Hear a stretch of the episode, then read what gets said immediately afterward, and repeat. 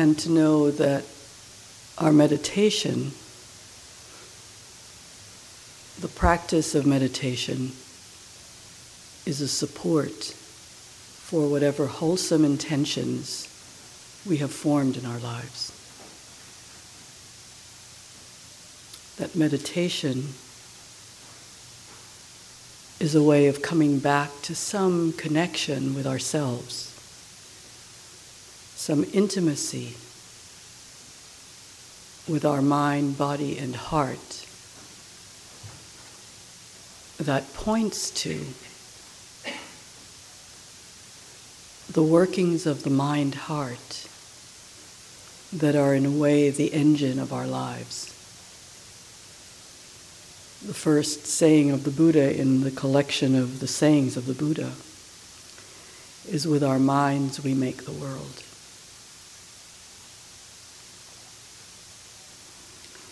So to have the privilege of a space in which we can pause, let go of the usual habitual way of using the mind, and in a way turn the mind to the mind. And this is not um, a way of uh, escaping from our lives, but a way of connecting and becoming more intimate with who we are in this amazing life. So, our meditation practice is quite simple to describe, and yet not that easy to develop. Because it's not a habitual way in our culture of there the, in our culture it's it's not habitual to stop to pause to look to listen and to investigate how we are in life. We are usually so caught up in the content of the mind the content of our experience that we forget the quite simple understanding that it's not so much the content of our experience, but our relationship to that experience that drives the quality of our lives. So, meditation is a way of training the mind to remind itself over and over and over again about that relationship.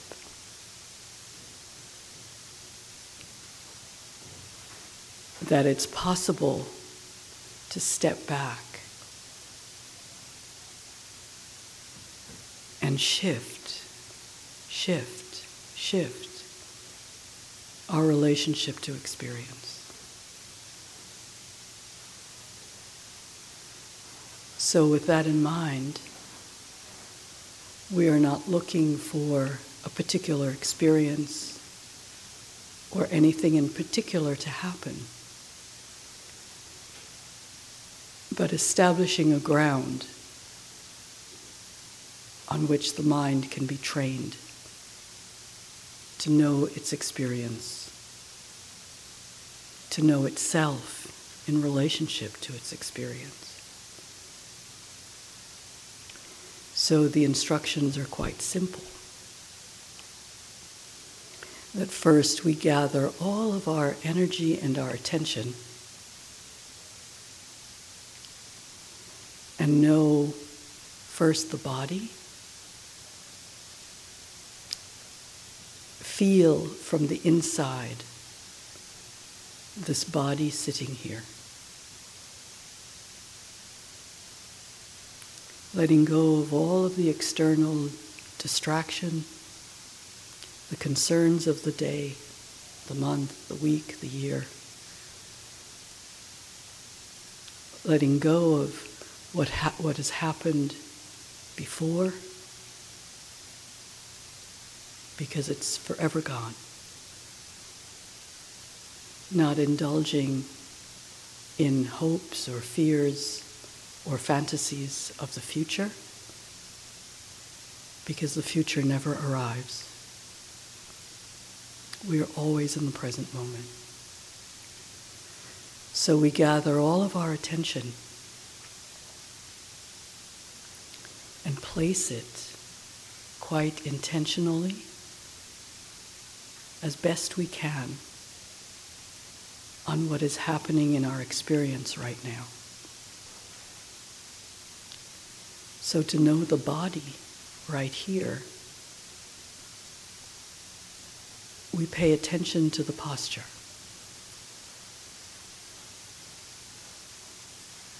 We know this body sitting here, the feeling of the buttocks on the seat, the feeling of the posture, allowing the posture to be dignified, regal in a way. It's alert and yet at ease. So the spine is erect without being overstretched. And we are very much aware of the pressure caused by the weight of the body on the seat. Perhaps the seat is hard or soft. Perhaps we can feel the pressure.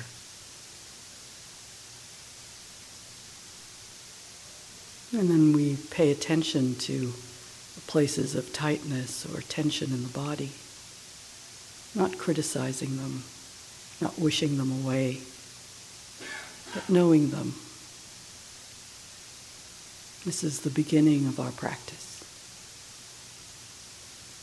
Being right in the middle of how things are without grasping at what's pleasant and without pushing away what may be unpleasant, but simply knowing. Knowing the relationship that we have to the pleasant and knowing the relationship that we have to the unpleasant. So we notice how it is in the body. And if the, there is tightness or tension, paying attention. If there's ease or relaxation or pleasurable sensations, paying attention to those too. There may be tingling in the hands or the feet, warmth in the body, the head.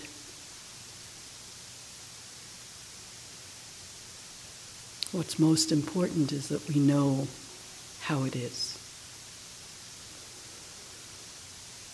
And then paying attention to the moods of the mind. What have you brought with you?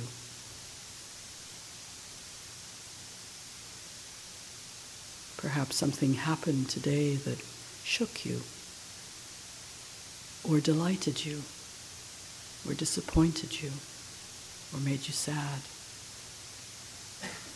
Know that too, in the same way, with some sense of equilibrium and balance, neither rushing towards what's delightful and pleasant, nor recoiling from what is unpleasant.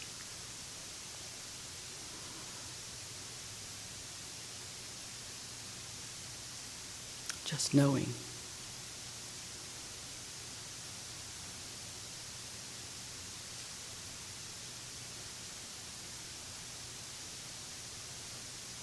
So the heart may be sad or glad, elated or depressed, fearful, bright, dull. at ease, constricted. How is it?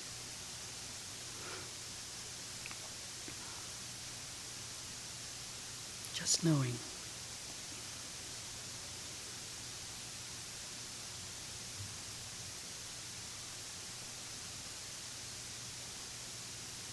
How is the energy in the body and mind? Are you tired?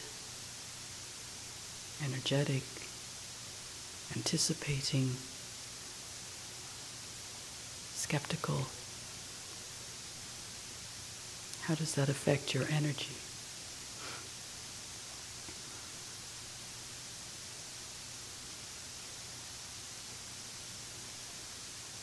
And so, with all of these questions and all of these pointing instructions, you may feel the energy of the mind somewhat scattered. So, once we've established how things are body, mind, and heart we can pay attention to gathering the energy of the mind. And we do that by pointing our attention to one point.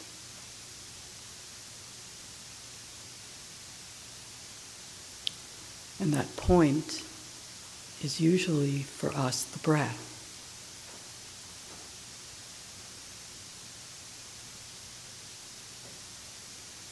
And this breath can be felt either at the nostrils where the air enters and leaves, or at the belly that rises and falls, or the chest that rises and falls with each in breath and each out breath. Find a place in your body where the breath is easily felt so that there is no efforting that's necessary.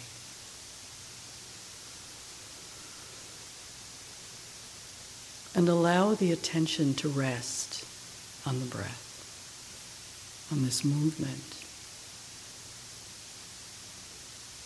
And the way to not be superficial in your attention is to actually know the sensations that come and go with each breath with each in breath and each out breath.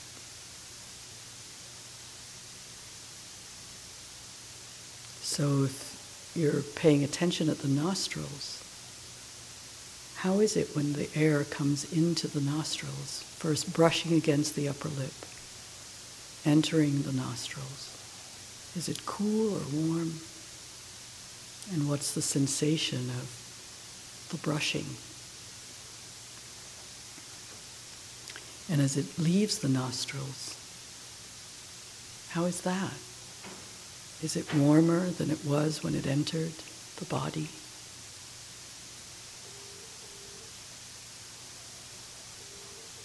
And of course, sounds come and go. And there's no need to try to push them away or try to make something happen, but incorporate whatever happens in our practice in our period of practice. Because our practice is actually a practice of awareness, of knowing right now in this present moment exactly how things are. So pay attention to this movement of breath.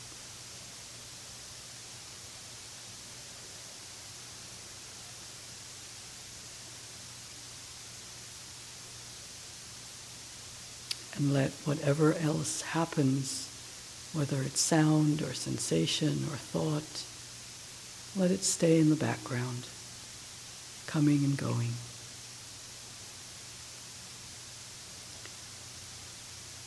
But if one of those experiences actually grabs your attention, it's not a problem. Simply know it as it is thinking, hearing, or if it's sensation, throbbing or stabbing or pressure or heat or cold, whatever it is. Notice that it's grabbed the attention And when it's no longer strongly calling the attention, let it go and come back to the breath.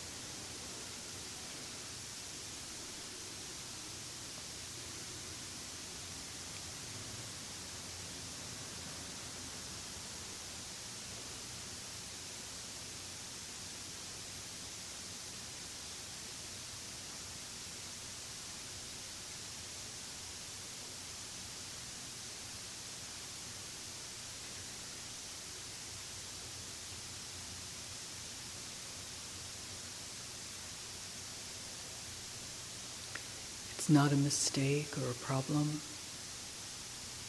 If the mind is racing or thinking or distracted from the breath, it's what the mind does. What's important is that in our practice we notice where the mind is. Whether it's lost in the past or falling forward into the future, we notice that. And we bring it back to this moment, to the experience in body, mind, and heart of this moment. And the breath is an admirable way of coming back, coming here, now, allowing the breath to anchor our attention.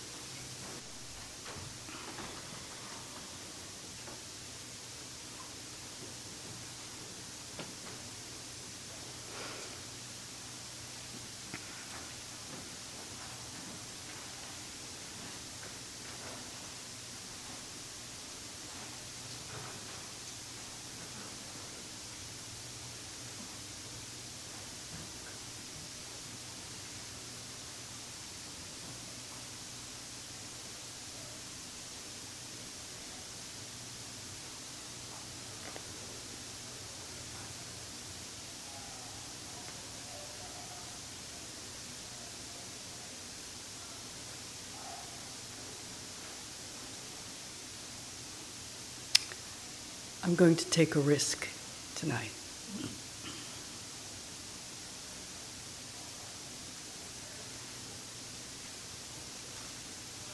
I'm going to talk about my personal practice, which I don't usually do in public.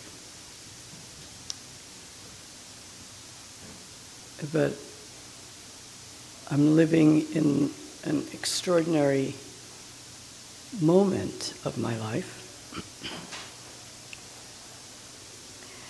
And as I was, can everybody hear me? As I was um, contemplating what to speak about tonight, nothing felt authentic in terms of teaching other than my own uh, realization. And I use that word quite, quite ordinarily. So I'm not speaking about realization with a capital R to make it something important, but really realization with a small r. because I actually just want to speak to you from my seat. From my seat, which, even though it's raised, and we raise the seat because um, in, our tra- in our Theravada tradition, where the, the teacher is the teacher's seat is always raised, uh, not to so much um, elevate the teacher as an ego, but really to um, symbolize the transcendent nature of the teachings.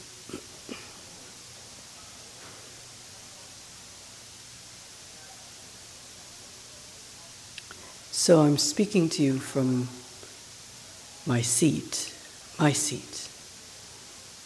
And hopefully that's um, the ground of that seat is, is the teachings.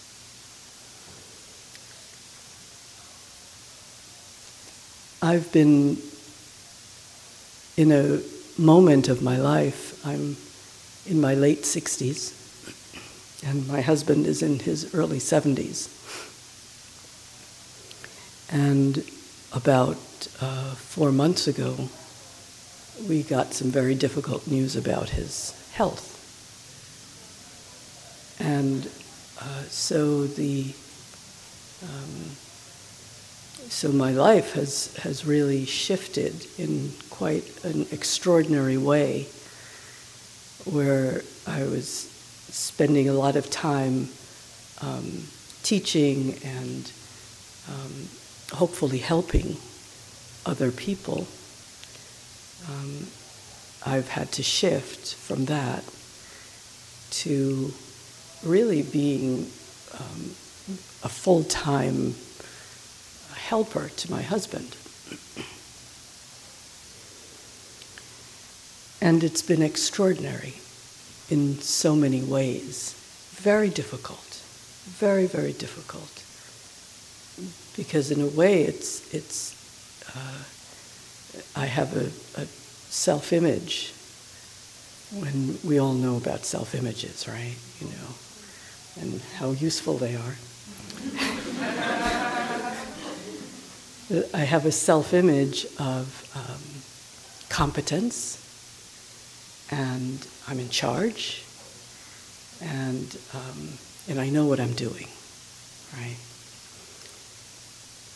And of course, to be put into a new uh, stage of life or a new situation usually means that we haven't got the faintest idea what we're doing.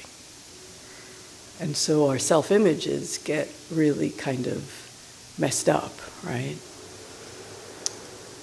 And so um, a friend of mine, when I told her what was happening, another Dharma teacher, as a matter of fact, uh, wrote to me and said, Do you have the support you need? And it kind of it put me in a really state of confusion which was surprising to me. And I wrote back and I said, I have this incredible self image of being competent and able to cope and able to know what to do and how to do it. And I, I said, when you wrote this question of whether um, I had enough support, my mind, it was, it was almost like a koan. My mind got com- completely confused because what she was asking is, do you know what help to ask for? And I wrote her back and I said, you know, the self image of competence means that I haven't got the faintest idea what help to ask for. And as a matter of fact, in a way, it feels um, uh, infra-dig to ask for help. And it started a journey of um, real inquiry for me into this whole understanding of the self images that we create and, uh, and how that really relates to the practice that we do. Because, on the one hand, the practice has a transcendent quality that naturally arises. Um, you know, and it, it arises at different stages for different people. But there is a transcendent quality, and I, I don't want to make a, a whole other world out of it. But there is a transcendent quality that arises or arrives in one's being if you spend enough time really looking at the mind and the heart.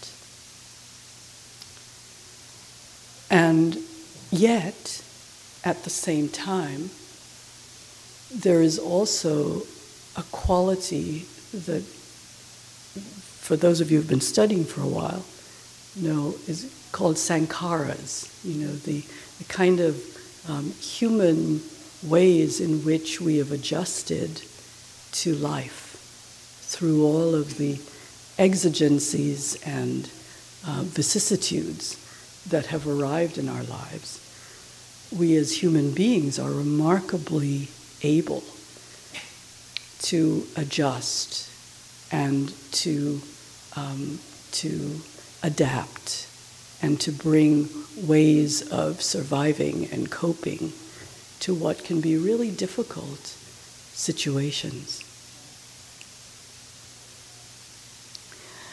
And what I've noticed in my uh, in these last few months, in which there's a um, a thin veil,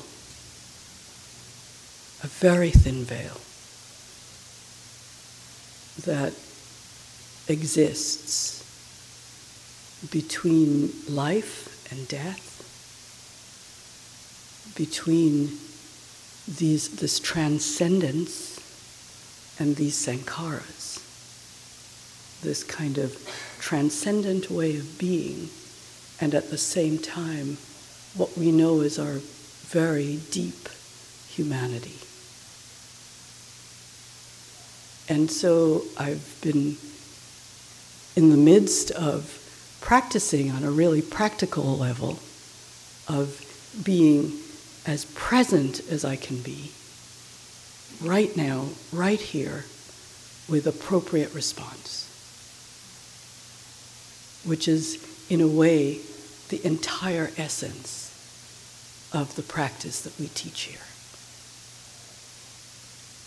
Not a kind of falling into the future about what may or may not happen, but really being so incredibly present that it's possible to be of the maximum amount of help and support.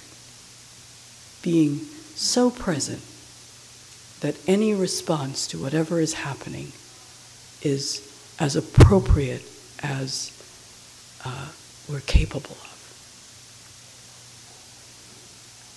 So, living at the very uh, edge of this veil, this tissue of life and death, of transcendence and humanity or sankharas, is a really interesting place to hang out. Really interesting place to hang out. And what I've what I've been studying, what's become, um, in a way, the most beautiful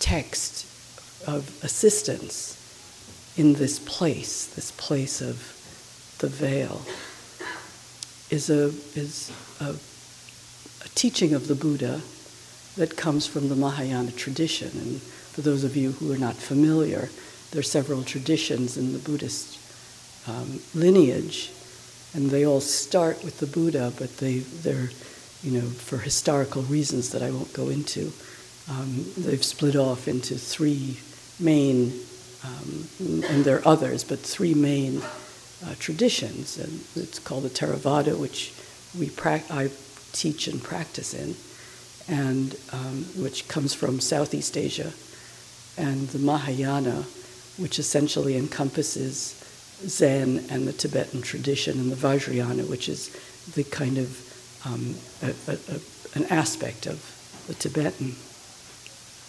So, this text that I've been studying is a pretty famous text called the Diamond Sutra that uh, is mostly a Zen, uh, it's, a, it's a Zen text. But it speaks to this place, this place, this edge, this veil, thin veil. And it's a teaching in which the Buddha is speaking to a student called Subhuti and is essentially teaching Subhuti about the nature of this conditioned existence, which is what we're all in. We're all in an existence that is conditioned. It's not unconditioned. We are bound by so many um, experiences and uh, ways that we've been taught by ourselves as well as by our teachers, our parents, our, our environment, our culture, our language, all kinds of ways in which we've been conditioned to respond or react in particular ways. And in this sutra, the Buddha is talking to Subhuti about that conditioned existence and teaching him how to work with the teachings that the Buddha is offering. And there are 32 chapters to this sutra, but I'm going to read two to you because these are the two that have become a kind of um, constant teaching for me in this uh, place of the edge of the veil. So the first one is chapter 7, in which the Buddha is teaching Subhuti about enlightenment or awakening. And for those of you who've been here a while, you know that the, the aim of the teachings is not so much that we sit quietly and watch our breaths, but that it's a training that essentially stills the mind and heart in such a way that we begin to see clearly with some wisdom. We begin to understand the very nature of, uh, of, our, of our own existence. And from that place, the mind awakens.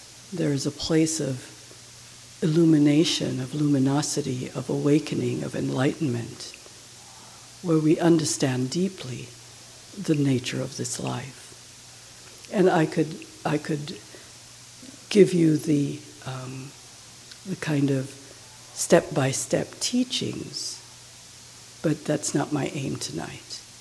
And many of you have had them, so you know what I'm talking about, that we can talk about the nature of existence and the nature of um, phenomena and reality and our relationship to it and the impermanence of all things and the selfless or insubstantial nature of things. And most of all, the, the suffering that we endure as human beings. But the Buddha talks about this to Subhuti in a way that, I, that has been really helpful to me, and I wanted to share it with you. So the Buddha asked Subhuti, What do you think, Subhuti? Has the Buddha arrived at the highest, most fulfilled, most awakened, and enlightened mind? Does the Buddha teach any teaching? Don't let that throw you. Subhuti replied, As far as I have understood, the Lord Buddha's teachings, there is no independently existing object of mind called the highest, most fulfilled, awakened, or enlightened mind. So he's saying we can talk about enlightenment and we can talk about awakening and we can talk about what it means to be actually present for life in an enlightened way but it's not a thing. It's not a place. It's not anything that is really describable. It's ineffable. Nor is there any independently existing teaching that the Buddha teaches. It's a little difficult for us as teachers, right? Right? Puts us into a real twist. Like, what am I doing here? Right? What am I saying to you? I don't even know. Why? He says, because the teachings that the Buddha has realized and spoken of cannot be conceived of as separate, independent things and therefore cannot be described, which I just. The truth in them is uncontainable and inexpressible. It neither is nor is it not. What does this mean? What this means is that Buddhas and disciples are not enlightened by a set method of teachings, but by an internally, and pay attention to this, but by an internally intuitive process which is spontaneous and is part of their own inner nature. Buddhas and disciples are not enlightened by a set method of teachings, I'm saying it again, but by an internally intuitive process which is spontaneous and is part of their own inner nature.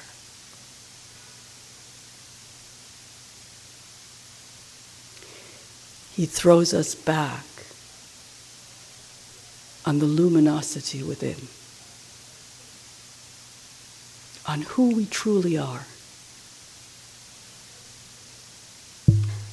We are always, always at this edge of the veil.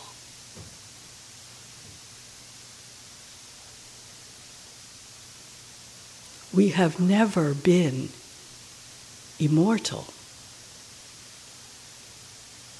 From the moment we take that first breath in this life, inspiring, taking in the Spirit, we are at that edge.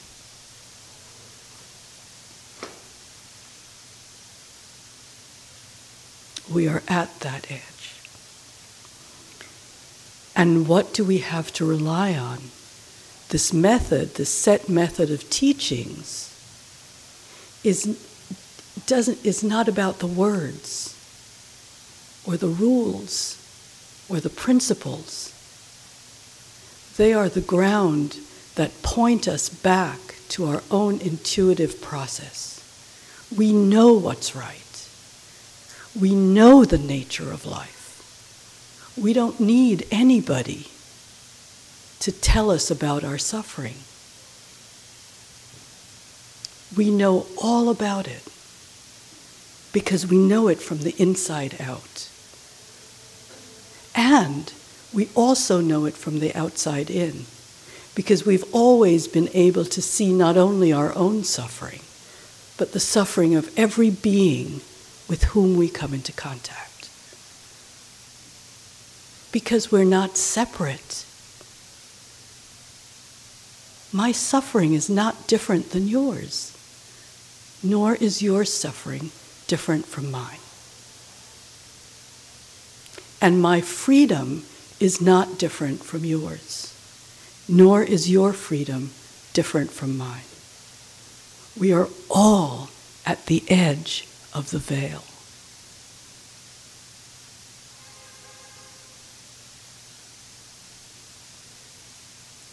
So we're thrown back onto this internally intuitive process, which is spontaneous and part of our own inner nature.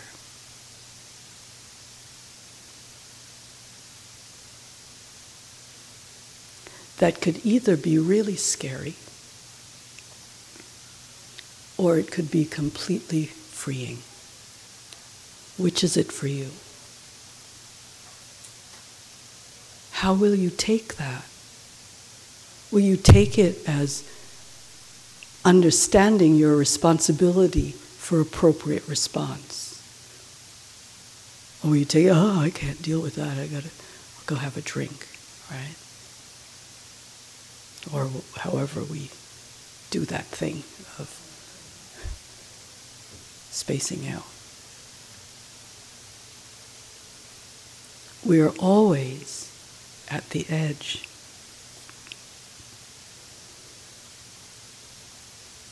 So we're in this heart coming, so that's the transcendence. And then there is the place of humanity, the place of what we call sankharas, where we actually come back from that place of luminosity and we attach. We attach to what we want, what we think we want, what we think we should have.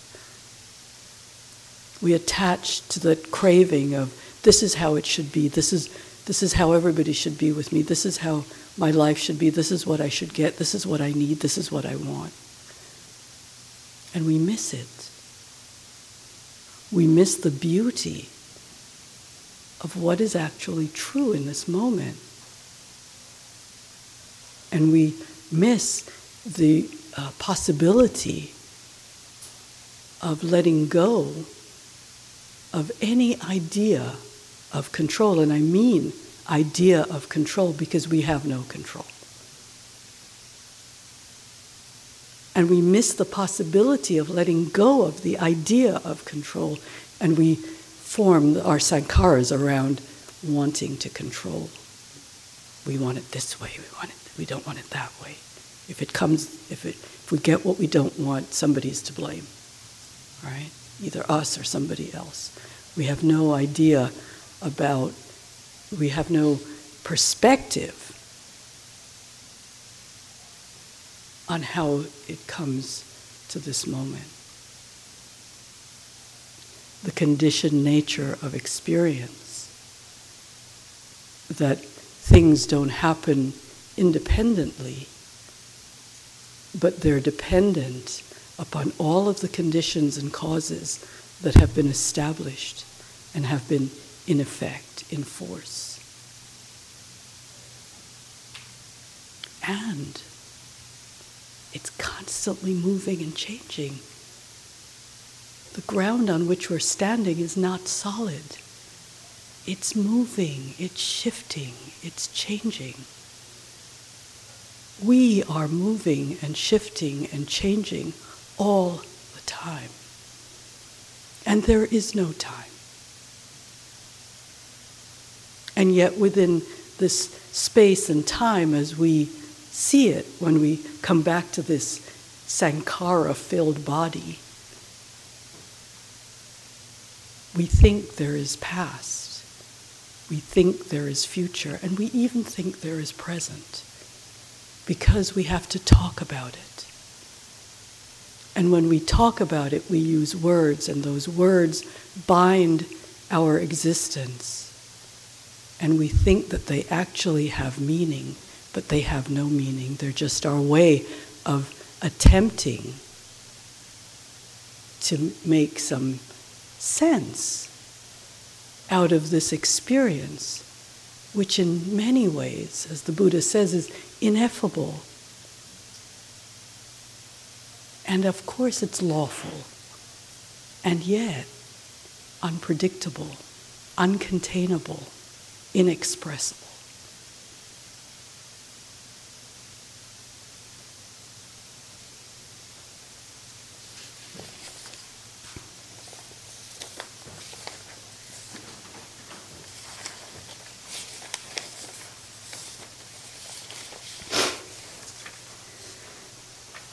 So, of course, I didn't bring the most important one chapter. I just, I I didn't, but I think I remember it because I've been really studying it. So, the last chapter, which is chapter 32, in which the Buddha tells Subhuti about this conditioned existence. And he says, he tells him that this conditioned existence, he says, Thus shall ye think of this conditioned existence as a drop of dew, a bubble in a stream flash of lightning in a summer cloud, a flickering lamp, a phantom, an illusion, and a dream. This is the nature of your conditioned existence. What on earth is he talking about? He's talking about the slipperiness of this existence that we grasp onto. And he tells him, don't be fooled by appearances and don't grasp at them. And think that there's something that's, that we're able to grasp, that we're able to hold on to, that we think of as solid, substantial, or real. But really look look to see what is the nature of this experience, what is the nature of this existence without the grasping, without believing the appearances. What happens if we put our hand through the appearance and we find no substance there?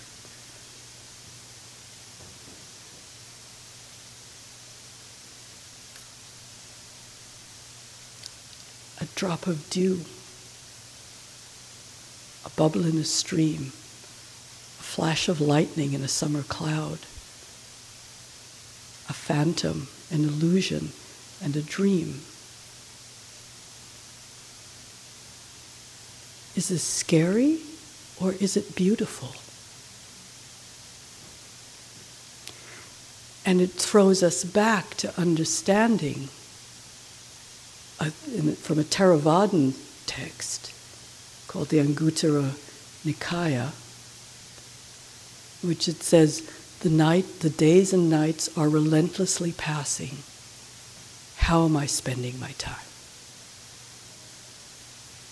So are we, are we um, taken up in our time?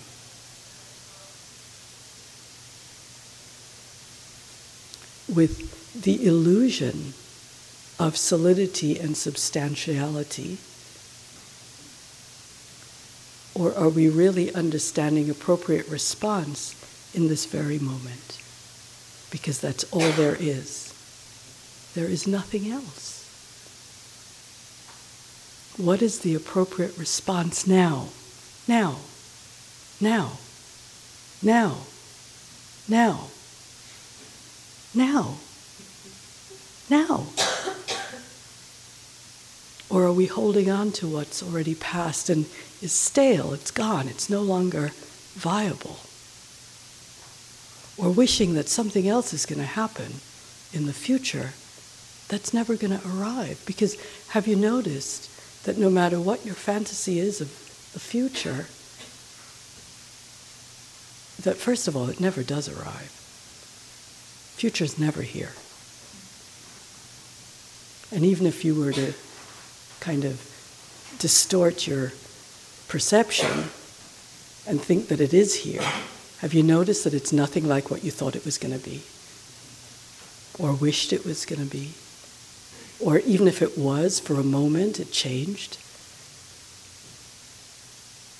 Sometimes in delightful ways, sometimes in not such delightful ways. So the days and nights are relentlessly passing. How am I spending my time?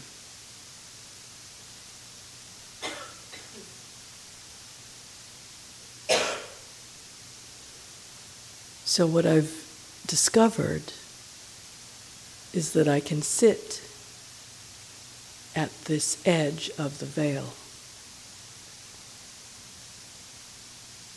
That I don't need to move away from it that it doesn't need to be any different than it is.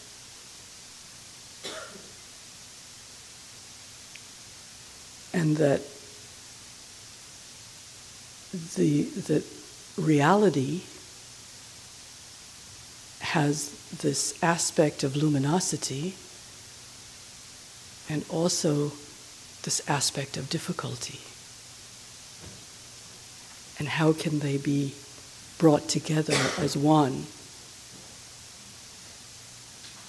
other than by the deep, by a profound and clear understanding of insubstantiality. And it's not scary. It's absolutely beautiful. And it throws us back onto kindness for each other, for ourselves, starting with ourselves. And then allowing who we are to become this large being that holds all beings in this large body, heart, and mind. keeping intimacy with our humanity so that our practice is not wasted. It's not about getting what we want, but really how we are with what we do get. Whatever it is. And it's not a mistake what comes, because this conditioned existence is like that dewdrop. It's a dewdrop world. Sliding away, sliding away, sliding away, sliding away. And no amount of grasping can make it stop. And no amount of controlling is going to make it different.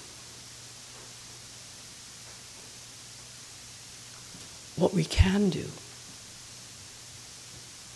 is open this courageous heart to what is. Noticing the wish for it to be different, or for what we love to stay, or to not have what we don't want. Instead, we open this heart, this really large heart, so that its response is completely appropriate. And what is appropriate now shifts and changes as the world moves along, as this great flowing river of life that we are. That's all that's happening is this great flowing river of life flows and flows. And we flow with it. We, we, we flow on this beautiful, luminous, thin veil of purity and grace. And we can do it with graciousness. And this practice that we do is preparing us for that. That's what we are being prepared for, is that realization. And I say it with a small r.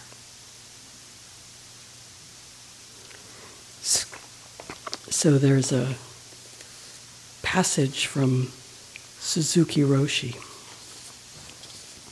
that I'll close with. Suzuki Roshi was a Zen monk from Japan who brought Zen into the popular culture in the middle of the last century.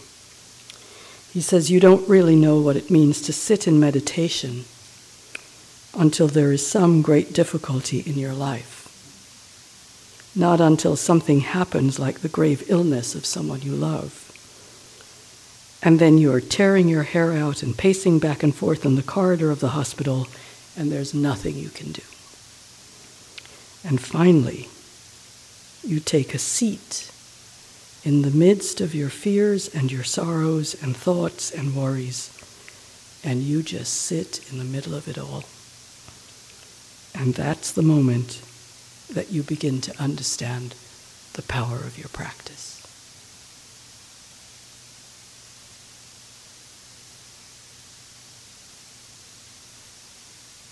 Drop of dew, a bubble in a stream, a flash of lightning in a summer cloud, a flickering lamp, a phantom, an illusion, and a dream. Thank you.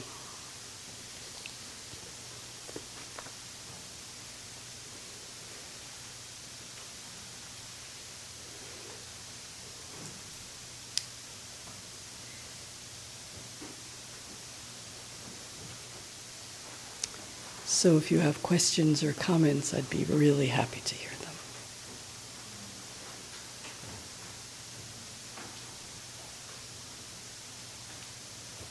Let's just sit for a couple of minutes.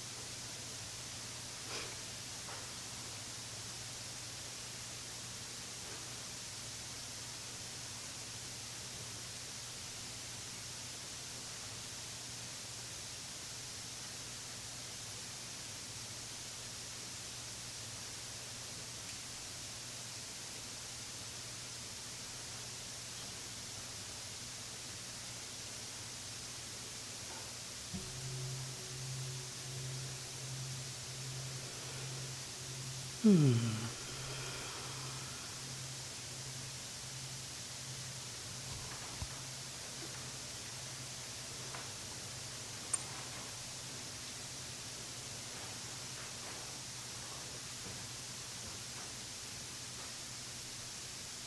hope I didn't bum you out.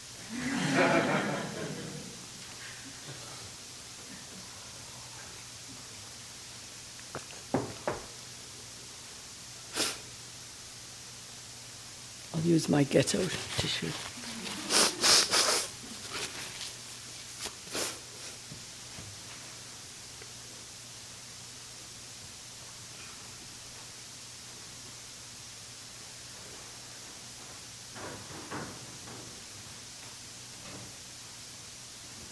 How about if you talk to each other? Why don't you just turn to um, a person next to you? And I'll just give you a couple of minutes to just talk about what you noticed for yourself during that talk and what you wonder about. I'll just, um, and I'll ring the bell in about five minutes. So, one of you speak first, I'll ring the bell in three minutes, and the other person speak afterwards, so you're not speaking all together. Um, and it's not formal, it's just, just speak to each other, because I suspect you're a little shy to speak in public.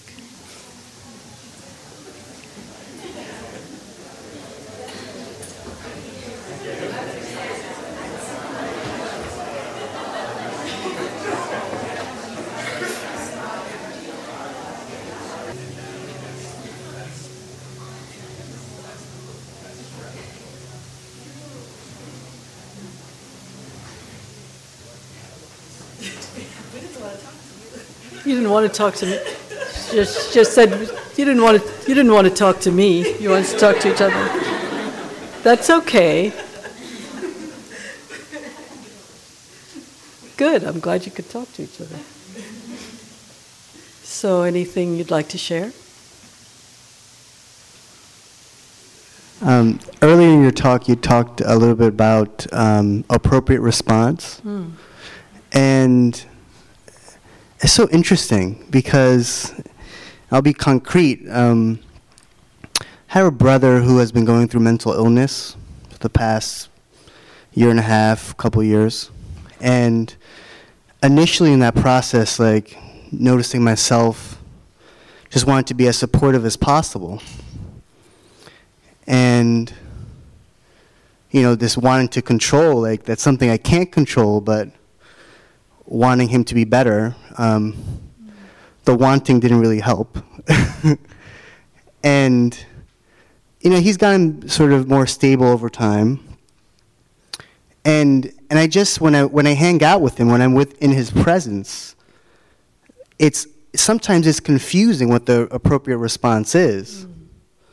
You know, you know, and I try to just to hold our time together in this heart space of kindness and compassion. And then sometimes when he is sharing information with me, it feels like the appropriate response is to just be compassionate and to listen and to and just do that. And then sometimes it feels like the appropriate response is to like give him a kick in the ass sometimes because you know he's kind of like gets into this self pity mode and and it's just like not this sometimes it's confusing to know what's appropriate.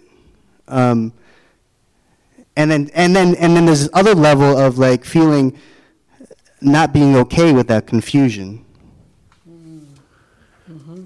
Um, so I just want to know how you sort of navigate that terrain.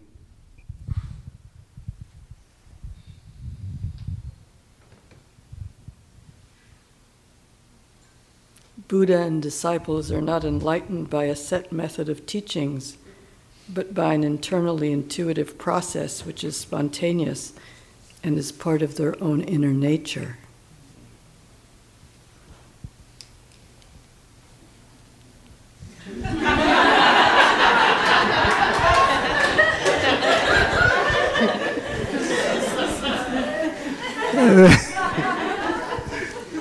that smile was the best teaching all night.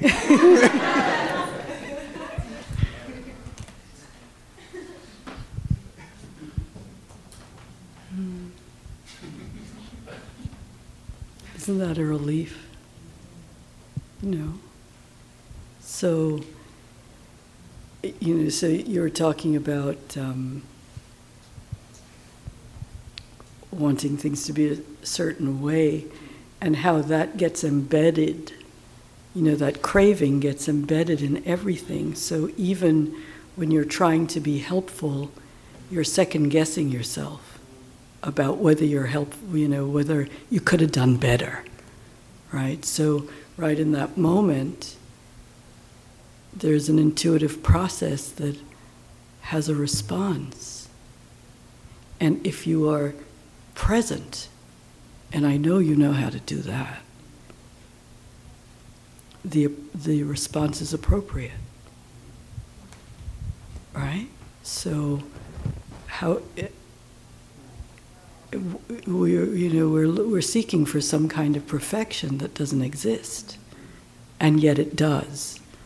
But it's not, the, the perfection doesn't exist where we're looking for it. It just exists.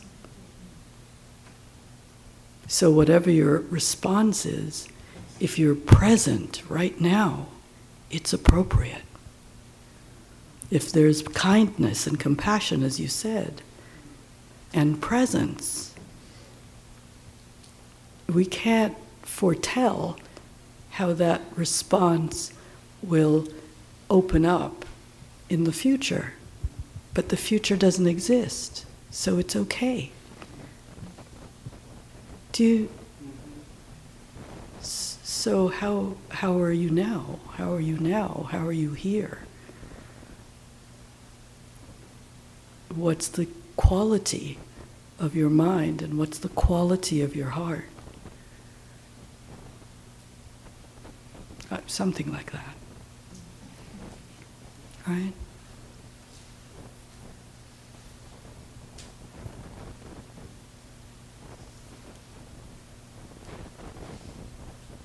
See, now you're going back to being quiet again. You know, I thought we were all over that. Hi, I'm, I'm Sunu, and I just wanted to say thank you for trusting this group with your personal experiences. I think it's very courageous to be vulnerable as a leader, and I think it's the most inspiring thing you can do. Um, I was talking with my partner over here for the exercise about my daughter who's four and wants to do everything by herself. And then she says, I'm brave, I'm strong, I did it by myself. Mm-hmm. And then when she can't, she gets frustrated and she has a tantrum. And I think we do that as adults. And mm. I think our job is to tell each other that I can help you and you still count as brave and strong. And so I just wanted to say thank you. Thank you. What did you say your name was? Sunu. Sunu. Thank you. Did you have something? Um,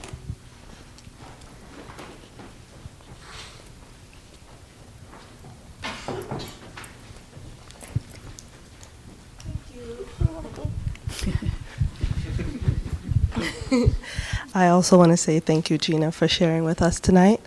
Um, and I think what I wanted, what I'm hearing, um, is that if you stay present and your intentions are coming from an open heart, and um, you're looking at the situation with compassion. Um, not clinging, not grasping, then the response that you make in that moment is the right one for you. That's kind of what I'm. That's what I'm hearing, and that's that's what I'm going to take.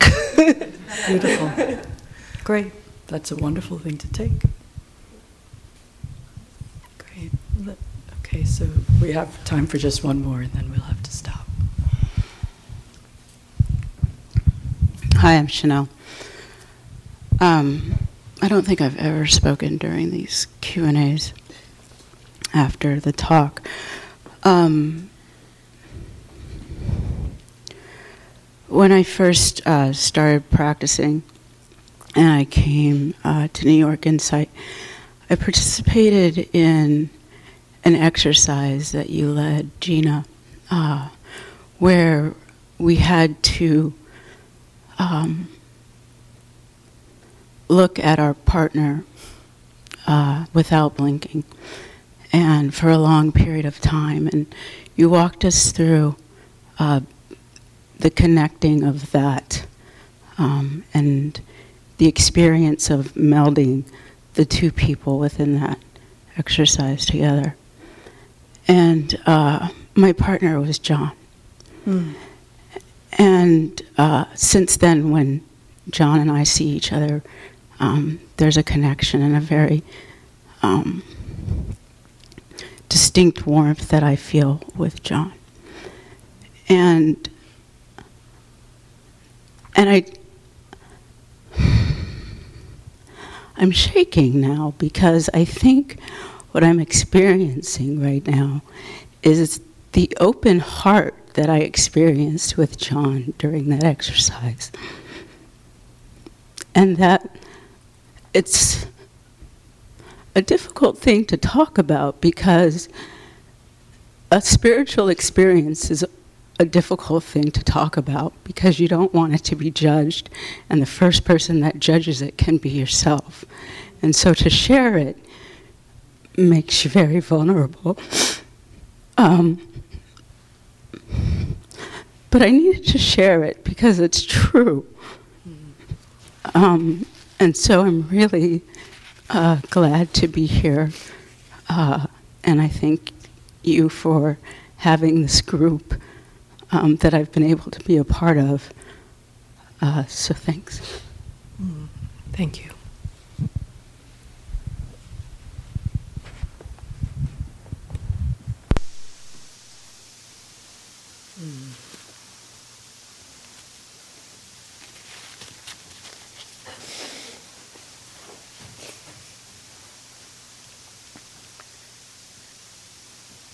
Okay. So we've reached the end of the evening. And if any of what I said did not resonate or confused you or just didn't land, it's okay.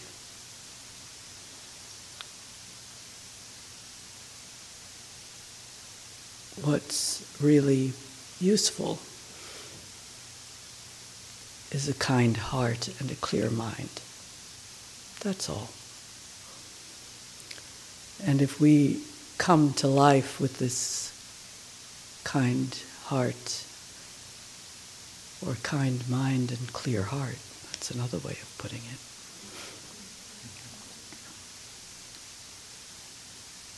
Then our response will be appropriate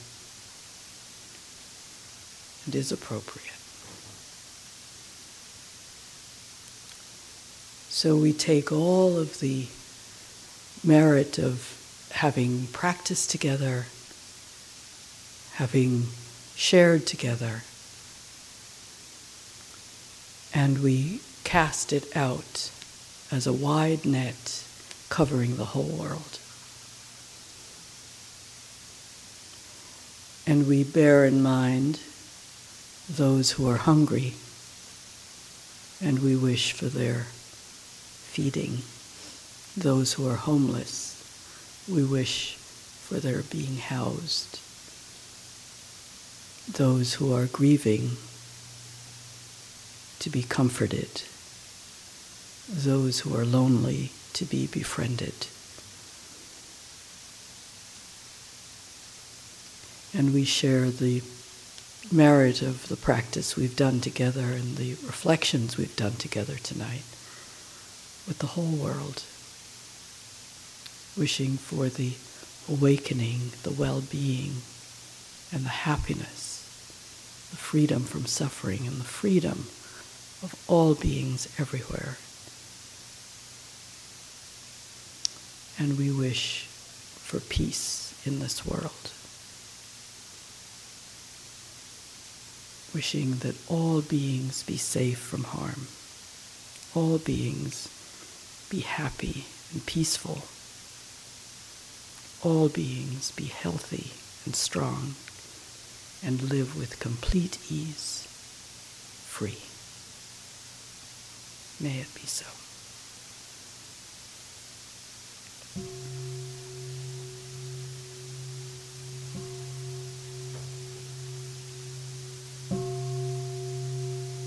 Thank you so much for coming tonight.